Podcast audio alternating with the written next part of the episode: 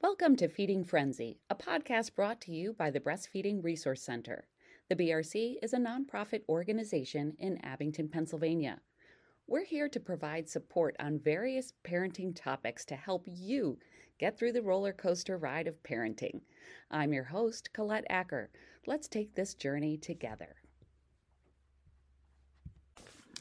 Thank you for joining us today. Today we have Sophie Foster Fink with us, and She's going to tell us a little bit about her birth history, her birth story from her latest baby, and her pretty amazing breastfeeding journey.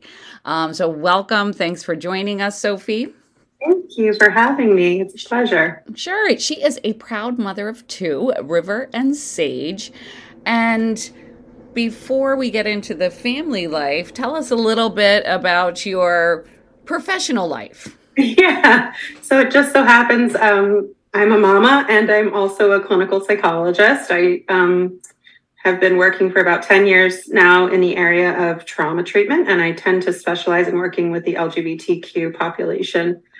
Um, so Wonderful. that has certainly informed some of the experiences I've had recently with my own birth experience. Um, yeah, so and, why don't we start further back with yeah. River? What was your birth experience like with him?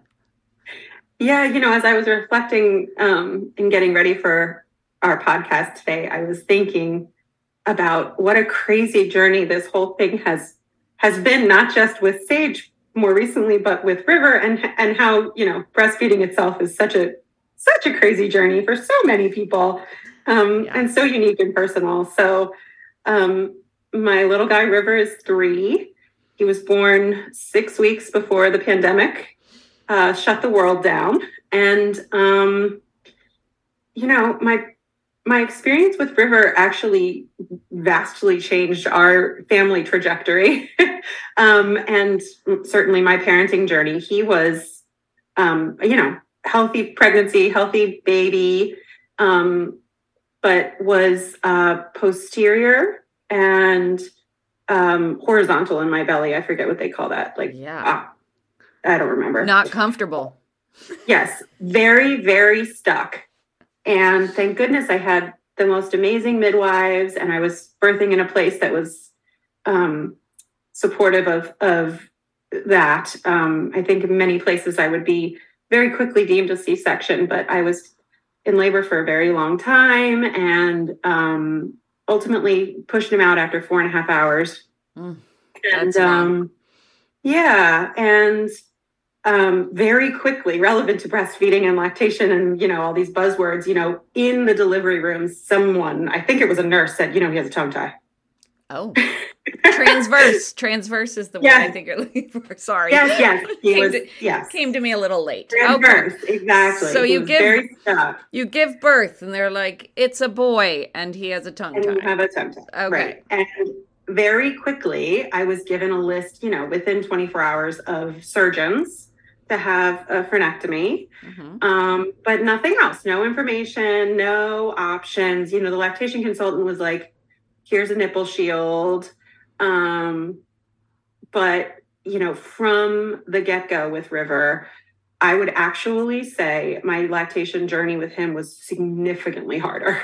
Wow. Um, yeah, like and actually informed a career change for my partner Brian, who you've also had on your podcast. Yes, who is a physical therapist who um, you know decided to devote his specialization to infants and babies and feeding and body work. So River really um, led us in some interesting directions, but he um, you know, we had horrible supply issues. I was you know, triple feeding for gosh, six or eight weeks and, yeah. you know, getting up every two hours to pump. And he was, it was incredibly painful. And, you know, we really didn't even get anywhere with his nursing. Eh, by anywhere, I mean, I didn't have to do a ton of extra stuff until he was about four and a half months old, four right. Old. And doing all of that, that triple feeding and all of that, you need so much support. That is not sustainable. So it is not sustainable long term. Yes. And in hindsight, it was really having had a second postpartum, one that was very stressful in so many ways. Don't get me wrong, we'll get there. But um it was really, it really affected my mental health. It was really hard um, you know, he was a baby that didn't sleep. He wouldn't get put down. He needed to nurse constantly. It was just really torturous. Um, yeah, it's hard enough. It, the the postpartum yeah. period is hard enough when things are going fine or normal. I'm putting mm-hmm. up air quotes, people who can't see me. Um, yeah. You know, it, it's exhausting and overwhelming. But when you add in all of those difficulties and you have your partner who's doing his PT thing and yeah. you're having a frenotomy done and you're pumping, it's, yeah. Yeah. Yeah, we had a revision. We had, wait, it was just a thing. Um, so, although so, this isn't about tongue ties, did you use an ENT with scissors or did you use a dentist with a laser? We, un- unfortunately, in hindsight, I regret being convinced by our pediatrician to do it at, in the office at 10 days. Um, full disclosure, we did the scissors at 10 days. Mm-hmm. And then I think it readhered because no one advised us to do body work. No one advised us to look at this in a more big picture way. And River had a lot of muscular, you know, weakness and coordination issues. He couldn't elevate his tongue. Um, I think there was like some airway stuff going on. Um, it was a complicated picture. Right. It and, wasn't just that one step yeah, was going to fix it. Yeah. So, and then the world shut down. So we had like two appointments with a PT in New Jersey. and then um, the world closed. And we never really solved all of River's stuff. And we did wind up nursing till he was 26 months. Good for you. Well, once you put uh, all that effort in in the beginning. Yeah. I mean, just a little bit towards the end, you know, like bedtime, nap time kind of thing. But right. um he it was it was quite a thing. And like I said, it actually informed a, a career change. You know, Brian through the pandemic took coursework and sort of launched his balanced baby thing. Yeah. Um, we talked Brian's um, Brian's podcast went out yesterday. So. Yeah, so I heard. um so River was a, you know, textbook highly sensitive baby with textbook wonderful qualities and still is, you know, incredibly sensitive and wonderful in so many ways and incredibly challenging with his breastfeeding journey. Um, and I had to choose to wean him, which was a whole nother, that's a whole nother podcast episode. Right. Um, so, so suffice it to say, this, this stuff is all evocative and hard, you know, and complicated. Yeah, so you're pregnant with baby number 2. So yes. what, what are what are your concerns, thoughts during that pregnancy after your first experience? um well, I certainly felt way more prepared um, for I, I, in my head dur- during my second pregnancy um, with Sage, I was like, well, it's pretty much clear we're going to have another baby with a tongue tie, which turned out not to be the case by some I don't know um, so I was really prepared, I think, mentally. You know, when you're a first time parent, not everyone is this way, but I certainly was like obsessing over the numbers and the weight and the ounces and the, you know, no formula, no formula, and all the rest. And in hindsight, now as a second time mom, being through, getting through what we've been through recently, I sort of let so much of that go and um, I, I think I was starting to do that during my pregnancy with Sage, you know, just sort of recognizing that we'll figure it out. Right. Right. Don't put and, so much pressure on yourself. yes. Yes. And just praying that we had a baby that slept because I think the sleep deprivation was really it, part of the. There, like I always really say, bad. there's a reason why they use sleep deprivation for prisoners of yes, war because torture. It's exactly. torture. It's absolute torture. I've yeah. said the same thing myself. So, um, so yeah, I mean, I, I can tell you a little bit about my pregnancy with Sage in general, which was, um, I actually had a, a relatively difficult pregnancy, not for pregnancy reasons, but just I got COVID mm-hmm. um, in my second trimester and kind of just felt like I never recovered.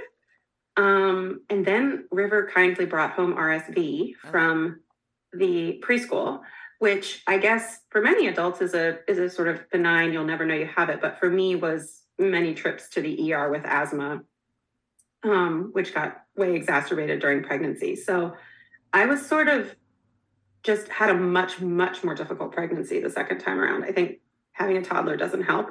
But um Well, that COVID can linger for so long and you're exhausted. Then throw in pregnancy and a toddler and Yeah. oof. I was yeah, and I had a lot more morning sickness during my first try. So it was it was a really hard pregnancy um, for me. Um, she was completely healthy, and you know there was nothing dramatic. I was anemic at one point in my third trimester, um, but I guess this sort of is important information in that like there was nothing that like I had a healthy pregnancy with River, and there was nothing that specifically happened during my pregnancy with Sage that um, necessarily predisposed me to what happened at her birth. But, you know, maybe COVID. We don't know. Yeah, you don't. Yeah. No doctor will say. Um, but, you know, I have my hunches. Yeah. so, can you share with us what happened? yeah. Um, so I went um, into prodromal labor at around uh, 37 weeks with Sage. I had not experienced prodromal labor uh, with River, and uh, anyone who goes through it, like, kudos to you. It's miserable. Um, so, explain and- what that is to us. yeah, so I started having contractions that weren't progressing, but were, I mean, I was sort of like, my labor was sort of false starting. So I would like have a couple hours of contractions and then they would go away. And, you know, I wasn't dilating. So you just kind of feel like garbage, but it's not really going anywhere. Your body's just kind of warming up. Um, and actually, about three days on the Saturday, Sage was born on a Tuesday.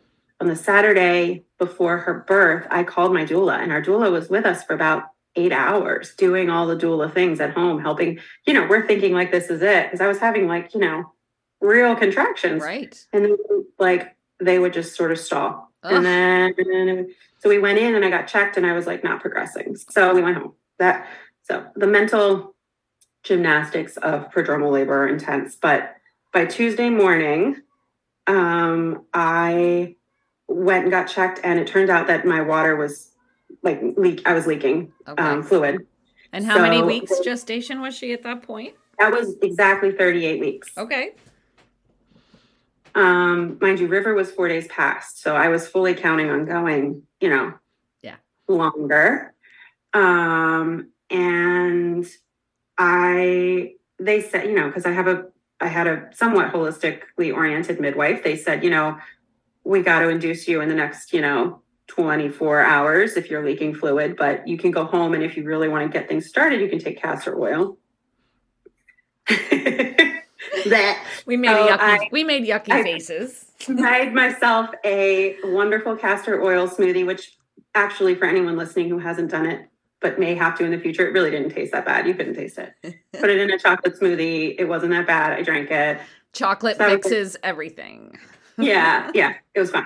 And that was at like 9 a.m. And by 11, I was like in labor. I called my parents. I said, come over. And by about 11:20, I felt like I was in transition. It was really, really fast. And everyone was expecting once I got going that it would be really fast, but this was like crazy, crazy fast. So we um I think what I want to talk about in terms of all of this is the just like instinct and how one of the things coming away from it that I'm most proud of is how I followed my instincts. Like, you know, I'm on the phone with my doula. She hasn't even left yet because it's only been two hours and we figure I'll be laboring most of the day. And I said, you know, I got to go to the hospital. And she was like, Are you sure? I was like, Yes, I have to go. And that moment was a big moment because had I not gone, I probably wouldn't have survived. Right. Um, Wow. and you know, I guess we should include the trigger warning here. Um, Yes, we're gonna. is, we know, will include that in the beginning. trigger warning. um, but I just, you know, I was only in real, like quote unquote, real labor, active labor for what was only about 20 minutes. But, you know, it was like, oh my God, we have to go right now. And we got in the car and we went and got to the hospital. Midwife met us there, and within 12 minutes, she was out. I Wow. pushed her out, and I was so proud of myself. I had worked so hard to have the birth that, you know, I trusted my instincts and I didn't want to birth on my back because with River, I was on my back and it screwed up my tailbone. And so I like really worked. I, I just had such an amazing team. I had the best doula. Brian was amazing. I love my midwife. It was such an empowering experience. Yeah. And she was totally healthy and fine. Um, and then things turned. I very quickly, um, the way I would describe it is just kind of zoned out. I wasn't having any acute symptoms, but I just felt sort of apathetic and like I wanted to curl up and go to sleep. And what my midwife was noticing was uh, my blood pressure was dropping, my heart rate was elevating, um, and she had a small tear um, that she was trying to stitch, and she could not get the bleeding to stop. Oh, She knew that there was something not right here. Just the way she said the way your blood was acting was not right. So she got the OB, and within about five minutes, they took me across the hall. Um, and at this point, I was I was unconscious. Um, wow. so uh, fast forward, uh, eight hours later, um, I woke up intubated in the ICU. Oh, my Um, yeah. And poor Brian sat with Sage not knowing whether I was going to make it or not. But um, what happened was I had an episode of what's called DIC, um, which is when your body effectively runs out of platelets and stops clotting. And I had a massive hemorrhage, um, which required 19 blood transfusions Wow. um, and countless other blood products. Um, you know, eight OBs, and ultimately they they had to open me up and cauterize all kinds of vessels and and do a hysterectomy. Oh. So I'm a, um, you know, a young person who's had a hysterectomy, which felt tremendously isolating um, for a while. And I have since connected with communities online of other women who've had to have hysterectomies in the context of birth. Yes. Um, You didn't ask for it. That's, you know, no, I wasn't didn't know your it decision. happen. yeah. Yeah, it was. Yeah. You know, we knew that our family was, you know, complete with two kids. That was our plan, but um, not having that be a, a conscious, dis- I mean, to be a choice on our part was Right. a big deal. And Brian had to consent to all of this um, while I was under anesthesia. Yeah. Um, And so ha- I, you can only imagine yeah. he's holding his Yeah. new baby and consenting for your hysterectomy. Oh, And, you know, I just look back on this and A, feel like a tremendous amount of awe that my body survived because it statistically, I- I shouldn't have in many ways. Um, with, you know, I had an unmeasurable hemoglobin at one point, and you know, the fact that they were able to keep my organs enough, you know, with enough blood was kind of amazing. They were just racing against the clock. Um, but um, awe of, you know, the fact that my body survived it. Yeah. Um, and just gratitude um, for everything that happened, but also like awareness of how lucky I was to be in a medical center that was so attuned and to have a midwife who was so tuned into me and you know socioeconomic race all the rest statuses that frankly protected me you know right. Right. you know about maternal mortality in this country right now and um so i've been reflecting on that a lot too Yeah. Especially during Black Maternal Health Week Yes. coming up soon. Um, Yeah. Yes, it's amazing. It's just, they were amazing, ama- an amazing group that yeah um, kept you alive. So you're in the ICU. Yeah, so I woke up in the ICU, and um, being me, I apparently very quickly started writing funny things on paper, um, and being, you know, sarcastic and, you know, which I'm sure else. made and, Brian very happy.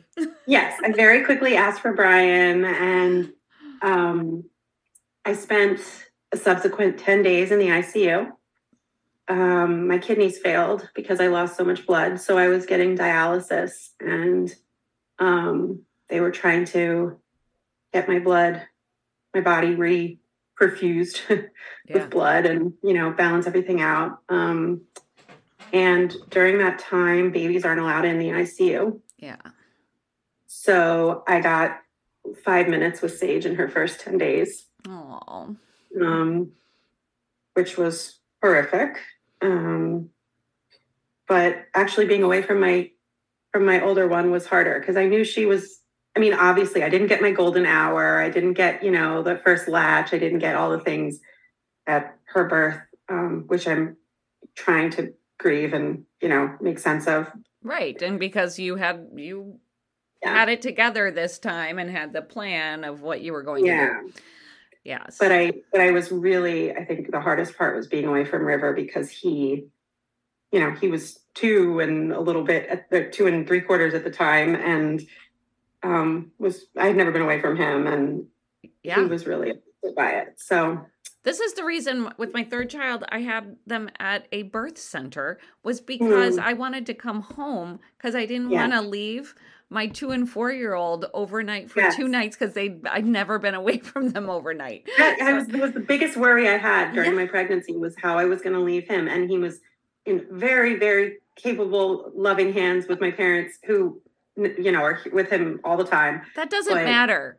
Yeah, it doesn't matter. Exactly. We're still going to worry.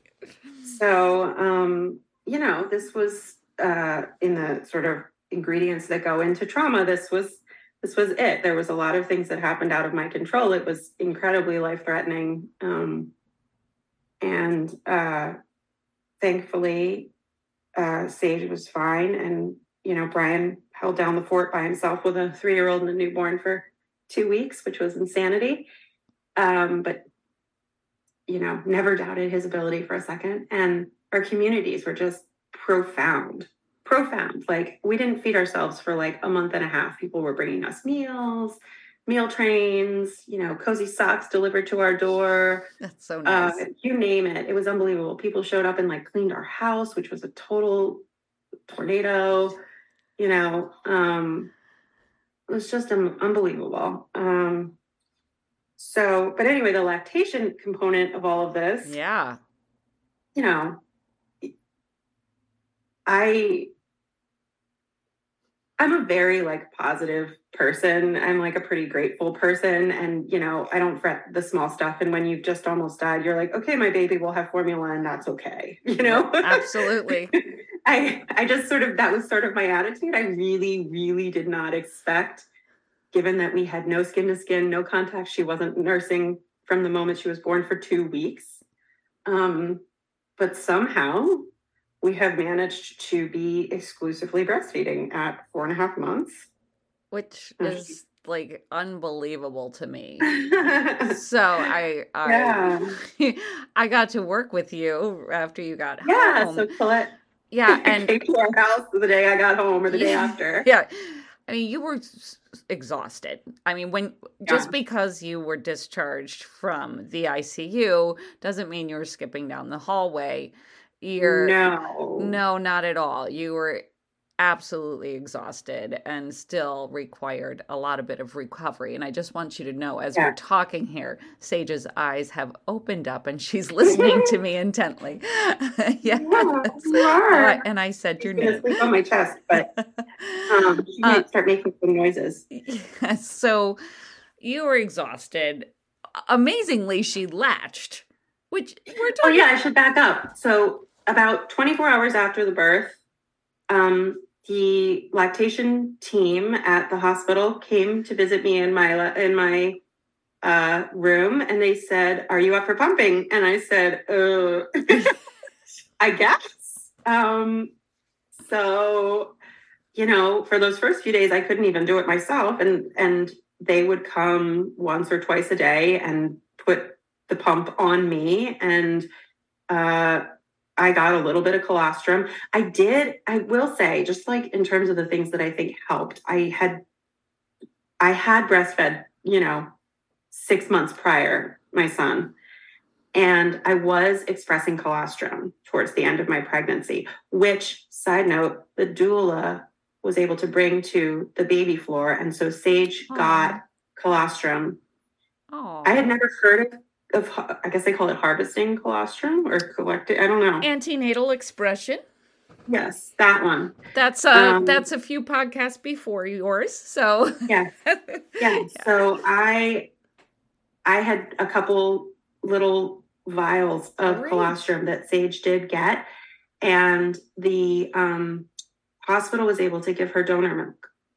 Um, and then we were able to find through our doula someone who gave us donor milk for her. So for her first chunk, she did have breast milk and formula. She's smiling. She's smiling. Hi, beautiful. yeah, and you were like, I, "Oh, there's big smiles." She's like, "I remember that lady."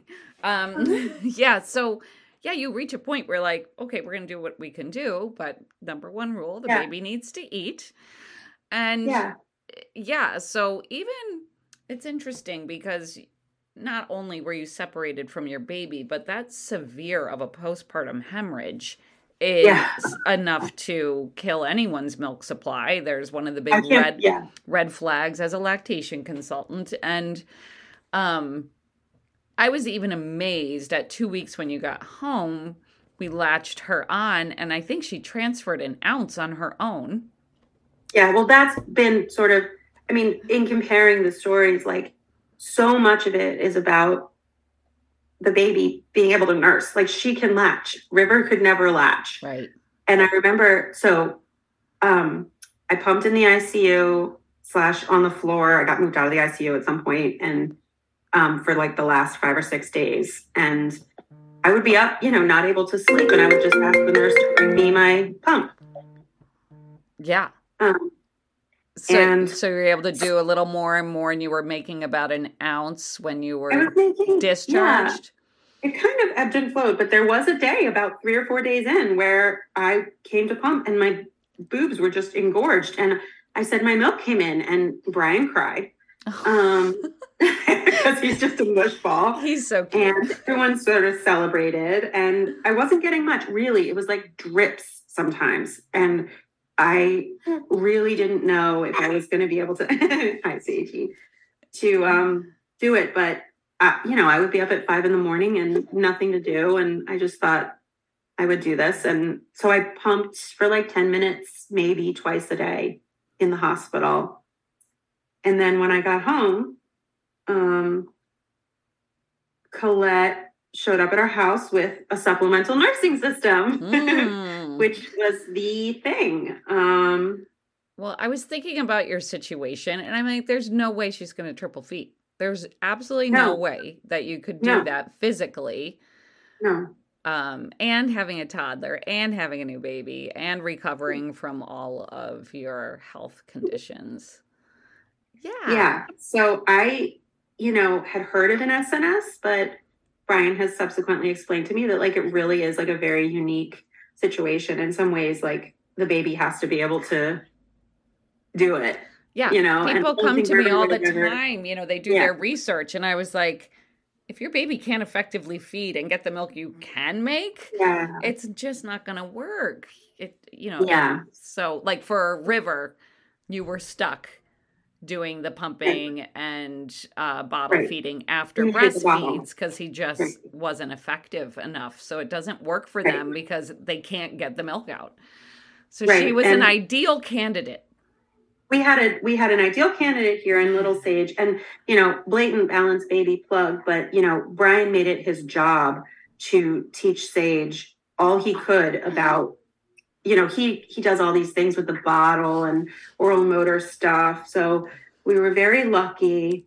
But for those who don't have a brian um, find a brian and teach you know if, if goodness i hope you know god forbid but anyone who finds themselves in this situation you know there are ways to use the bottle to help the baby be best able to nurse when that time comes. So when she was finally able to visit me after 10 days, I got moved to the regular hospital floor and we arranged uh, visits for, they gave me a whole hour a day.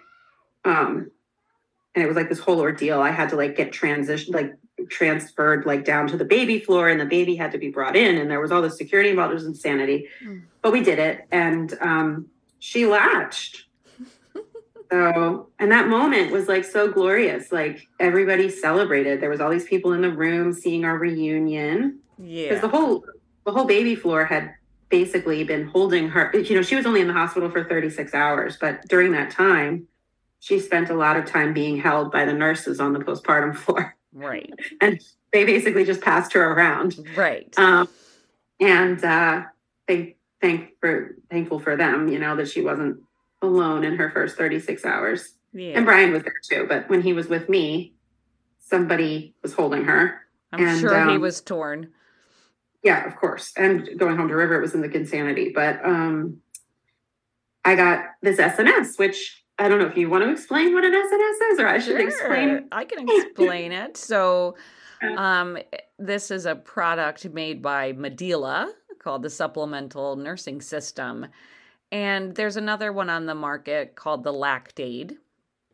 Um, I find that first time users of these types of things, the Medela is less overwhelming.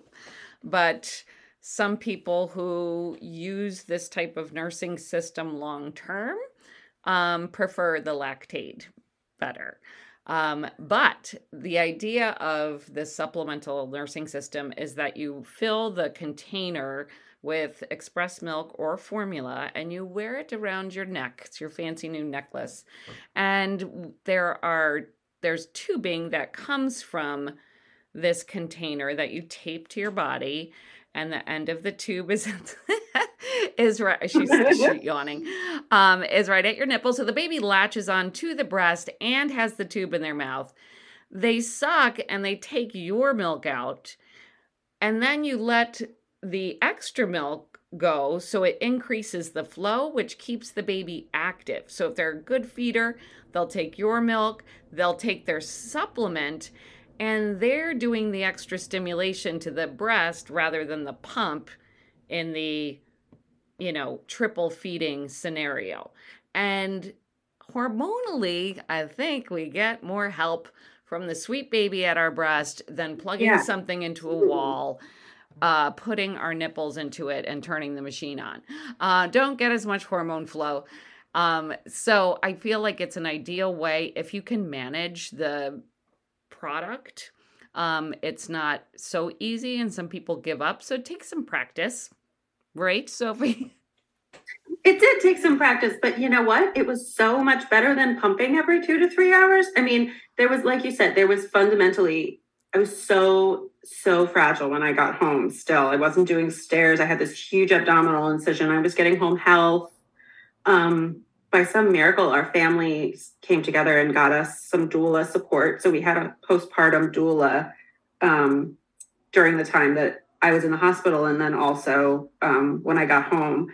And, um, you know, it was glorious. It took a little practice to figure out how to get her to latch with this little, it's a teeny tiny, like teeny tube. tiny, like pin sized tube. Um, but once we got the hang of it, it was like she was stimulating for me. Like I didn't have to pump to build my supply. She was doing it, but she was also getting the milk and the nutrients that she needed. And again, she was an effective nurser. So, um, which is, I, it teaches her I can get yeah. a full feeding from the breast. So what typically yes. happens with low milk supply is that an infant gets frustrated if they want a certain amount and it's just not flowing. Why are they putting me to this breast? It doesn't work appropriately and they start to get mad and frustrated. So this keeps the baby super happy at the breast because they can they know they can get full. Um, from there. So that's the other benefit is that they don't get addicted to the bottle feeding and the fast flow of the bottle feeding and they are more willing to stay at the breast.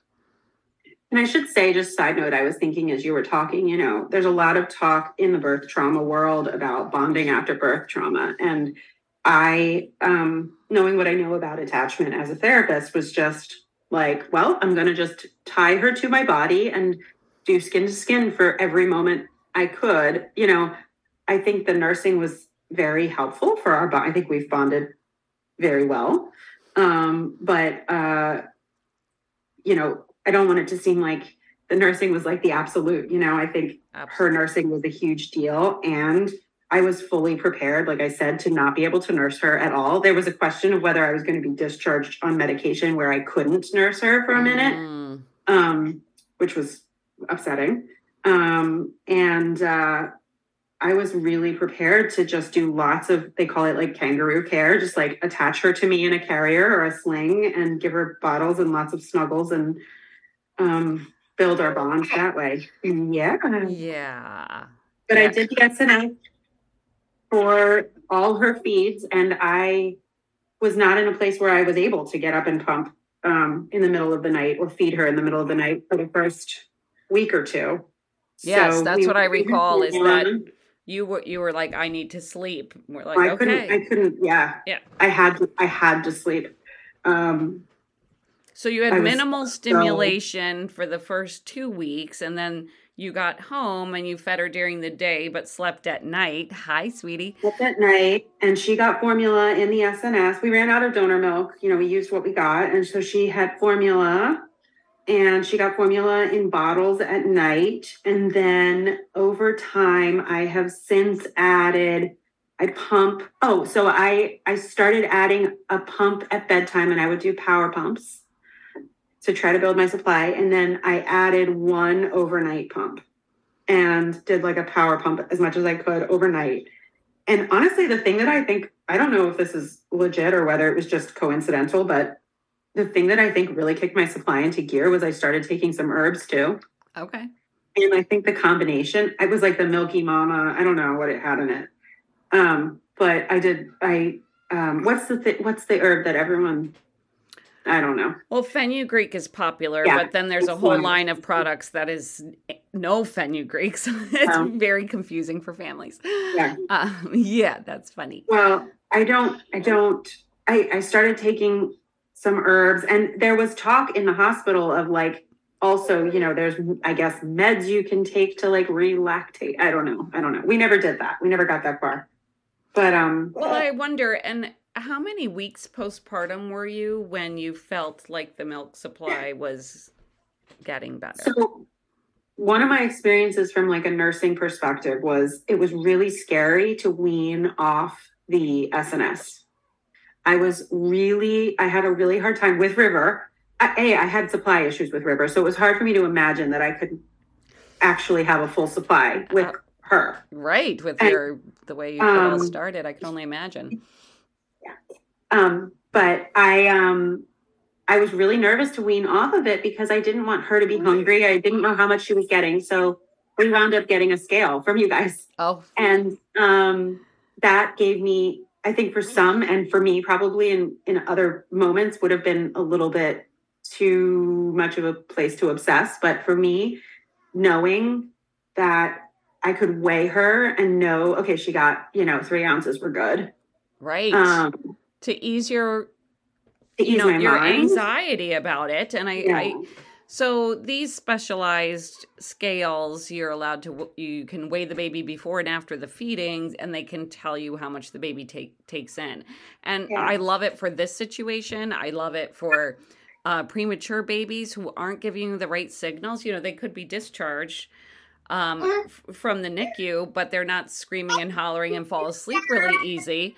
And I think that just gives the parents peace of mind. Do we need to continue supplementing? Do we not have to at that feeding? So that's a wonderful tool, especially for your situation. Tell us, Nurse Sage. What else do you have to say? so, um, so I started sort of tiptoeing away from the SNS at about six weeks, probably. Okay.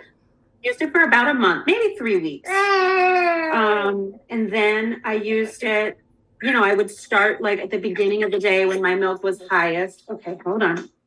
Speaking of nursing, yeah. um, I uh, I would give it to her in the like I would let her nurse without it in the high like the first portion of the day because um, she you know, that's when I felt like I had the most milk. Right. And then as the day went on, my milk would like seemingly go down. And so we would do the SNS in the evening. And then over time, we kind of just, it took a lot of like pep talks and like, okay, this isn't forever, but like we're going to try one feed without the SNS. Yeah. And see if she gets enough. If she's hungry in an hour, we'll give her some, you know, whatever. So it, it, I ultimately, she um, and I have found uh, a rhythm and we're not using it. And she's just nursing. We're, we're done with formula. Took about probably two months to get to the point where she wasn't taking any formula, two and a half months. That's still amazing. I, I, um, yeah. yeah it's been one of the things that has made this whole thing feel like one of my triumphs, you know? Um, yes. Um, it is a huge triumph, by the way. Yeah, and I think the reason I asked was when you had this, when you started slowing down, is like sometimes we see either at six weeks or at nine weeks, your hormone levels kind of start going back to normal. And sometimes we see a little surge at that point. Um, so that was interesting. But yeah. Well, that was actually, I, I did. I had this like six week framework in my head where I was like, we have to get my milk up. It's by six weeks or it's like not going to happen. And in hindsight, that was not true. but I also, you know, I feel like um, this was just really a really lucky combination for us. Um, and I'm like very aware that there are a lot of people who've survived birth trauma who can't nurse or who who have to do some combination of nursing and and formula or donor milk. And again, like I was completely convinced. I didn't even know if I wanted to nurse her fully because I felt so sick. I said to Brian at times, you know, like I don't even want to try to exclusively feed because I have to be able to rest. Yeah. And um, if she wasn't the nurser that she is and the sleeper, frankly, that she is, she would still be getting. You know, it was just like a, it was a, again, like that idea of like instinct, you know, just these moments of. Um, well, and I liked that you had that attitude. You know, you were just like, Colette, I'm being realistic. There's only so much I can do. And I'm like, thank God, you know, um, I didn't want you to kill yourself. I wanted you to recover. And you had, exactly. you had exactly. a lot of time you needed to do that. And, um, yeah, so I, I love that this worked for you. So nice combination. Mm-hmm. You need a good feeder. Uh, um, that SNS allowed her to do all the hard work. We had some herbal supplementation and re- recovery of your body, your amazing body who made it through all that. So, what we're doing now, just for the information, is um, I pump at bedtime before I go to bed, and Brian and I take shifts. So, I still need that extra, like that, I still need a good stretch of sleep. So, um, just because I'm still like anemic and recovering, and you know, um, so I go to bed, and Brian takes the front lines till 2 a.m. And during that time, she gets a bottle of the milk I pumped before I went to bed. And then I wake up with her. Um, if she wakes up, you know, uh, after 2 a.m. till whatever we get up in the morning is my shift. And so um, she's getting she's getting a bottle, which also felt important to Brian. Like he wants to be involved in feeding her. And well, she had um, bottles for the first two weeks. Of course, that's fine. Yeah, yeah. she's been very invested and interested in finding bottles that she can use, and blah blah blah blah blah. So there's been a whole thing there, but um, yeah, somehow with a lot of support um, and a lot of luck and a lot of the right circumstances, we've been able to to nurse. Yeah. Um, it's an amazing story and i you know having heard your story and i honestly didn't think that mm-hmm. that your milk supply would recover um, none of us did yeah, yeah you you had a lot a lot against you so as a therapist who mm-hmm. works uh, in the field of trauma having yeah. such a, you know a traumatic birth experience what advice do you have for mm. parents who, you know, may be in a similar situation, although, you know, um, traumatic birth can is such a huge scope. Yeah. Um, yeah, yeah, yeah. Uh, what what advice would you give them? Oh, that's such a big question, but mm. um, I want to say first of all, like uh, being a therapist didn't necessarily uh, make me any more adept at handling any of this. I know that's probably obvious, but this was incredibly traumatic, and uh, I'm still very much in the early, you know, phases of recovery. I had a fantastic therapist who I was seeing prior, and who I've subsequently been seeing twice a week since her birth. I um, took a little extra long maternity leave um, and I have been inching back into work more slowly than I had intended to. And so, um, as best we can, you know, uh, I think the thing that was most helpful for me is to say, you know, this is really traumatic and give yourself the time and the space to feel the feelings, get the support, take the time.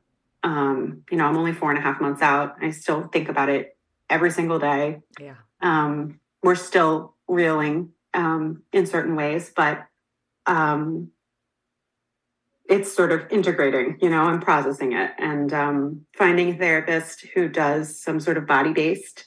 So my therapist does somatic experiencing, but um, EMDR is another modality that I do with my clients and that I will potentially uh, pursue for myself one day. What is that um, EMDR? is what? What is EMDR? What is EMDR? Um, EMDR is a trauma uh, therapy that involves um, bilaterally uh, simulating the brain either through eye movements or tapping on your hands. And it sounds sort of funny. No, I've but, heard of this. Um, yes, yes. But what we've found, and it's now like one of the frontline treatments, is that it um, really encourages your brain to process through whatever has been sort of left unfinished. And, you know, it may be related to sort of simulating REM sleep, which is when we process memory, or something about, you know, that back and forth motion um, is incredibly effective. And, you know, the VA is using it now, and it's sort of one of the leading trauma therapies. So, um, you I hope to do that eventually. Um, but getting into your body and support, support, support, support. You know, just I had to ask for help, and I am not someone who does that easily. I had to say, I have to sleep, or I can't do this. And I had to really lower my expectations. Yeah. Of what I was going to be able to do and what was really important to me. I had to really think about, like, you know, you you the almost died. Be a mess and the dishes are going to be everywhere, and yes. I just want to spend time with my kids, or I just need to take a nap, or yes. you know, and who can I get to come help me clean some dishes so that I can yes. take a break? Um, which was really different because I'm not that kind of person usually.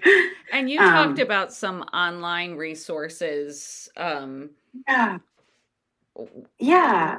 um, you know what what would parenting be, with, without the internet right? Right. Um, is what my friends and i keep saying. How do people parent before the internet? Um, but not, uh, not very well. No. there's a there's a therapist named kaylee summers who's actually also in this general area and she does emdr birth trauma survivor herself very open about her story. And her account on instagram is called the birth trauma mama. Okay. And she has a lot of good stuff. Um, there's also an Instagram account community called uh, the T on Birth Trauma, another therapist and birth trauma survivor. Um, and I found a Facebook group recommended to me by Kaylee Summers that's literally called um, Hysterectomy to Avoid Complications of Birth. And there's about 3,000 women in there who have had uh, hysterectomies secondary to hemorrhages uh, and other things. Uh, so uh, and um, you know, there's there's just a lot of stories and such to be shared there. Um, Yeah. I had, and... to, to inch in. I wasn't ready for a while. I just, in the last month or two, have started sort of feeling good about hearing other people's stories and knowing that I'm not alone in this. Um, but for a while, it was just really triggering. So, yeah. Yeah. I think you have to reach that point where you're ready to hear. And um, I like that you, that, that, there are these resources that's specific for that because even we, when we were talking about this, I was, you know, tentative asking you if you were ready to tell your yeah. story. And we had talked about we were having a tell your birth story or write your mm-hmm. birth story and you're like no no no no you know because y- you may be around a whole bunch of people who had this I had a great birth story, but need to spew it out too. We all need to tell the story yeah. all over yeah. again. But to to be able to talk about it or hear others, it, I think you have to be in that separate little bubble first. Yes. The other thing I did, I can send you links for all of these things, but this is very random. But the other thing I did was um, we have a photographer who we love, and she does mini sessions. And I did photos with Sage at about eight weeks with her. I was in my underwear, I was in like a bra and underwear. And we did like skin to skin photos that showed my scar. And I can send them to you, but they're, they were like the birth photos I didn't get. Yeah. Um, and they're so beautiful, and it was so healing. Oh, good. To see like, like the beauty of it, but also this like you know, just sort of like doing something kind of cathartic. I feel like it's warrior like. Yeah, that's what. Yeah, exactly. It felt like these are my scars. Yeah, and um, they're they're not small, right? But um, but they are they tell a story. So just again that was that was just sort of an instinct that i had like a feeling of like i want to do this and so i reached out to the photographer and was like will you do this with me and um so just moving slowly yeah take your time you're not yeah. you're not going to heal uh quickly that's for sure it's and you're still yeah. taking that time i'm so I want to thank you so much for sharing your story. I know it's yeah. difficult. Both you and I are getting a little teary in, yeah. in areas. Yeah. Um, but you know, I because this is a breastfeeding group, that was an amazing story about your milk production. But um, I thank you for sharing everything else and your resources and your yeah. husband's knowledge. Yeah. or I'm sorry, your you know, partner's knowledge. You guys are not married. That's okay. we use them interchangeably. Um, that it felt also like part of my journey to like start to share this because I want other people to know they're not alone with it, which yeah. was a big feeling I had. So um, I'm honored to share and um, yeah, thank you. thank you. And thank we like to thank Sophie um, for this incredible story and we hope that you continue to heal. Thank you. Thanks for listening to the Feeding Frenzy. The BRC is a nonprofit organization committed to providing expert clinical and educational breastfeeding services.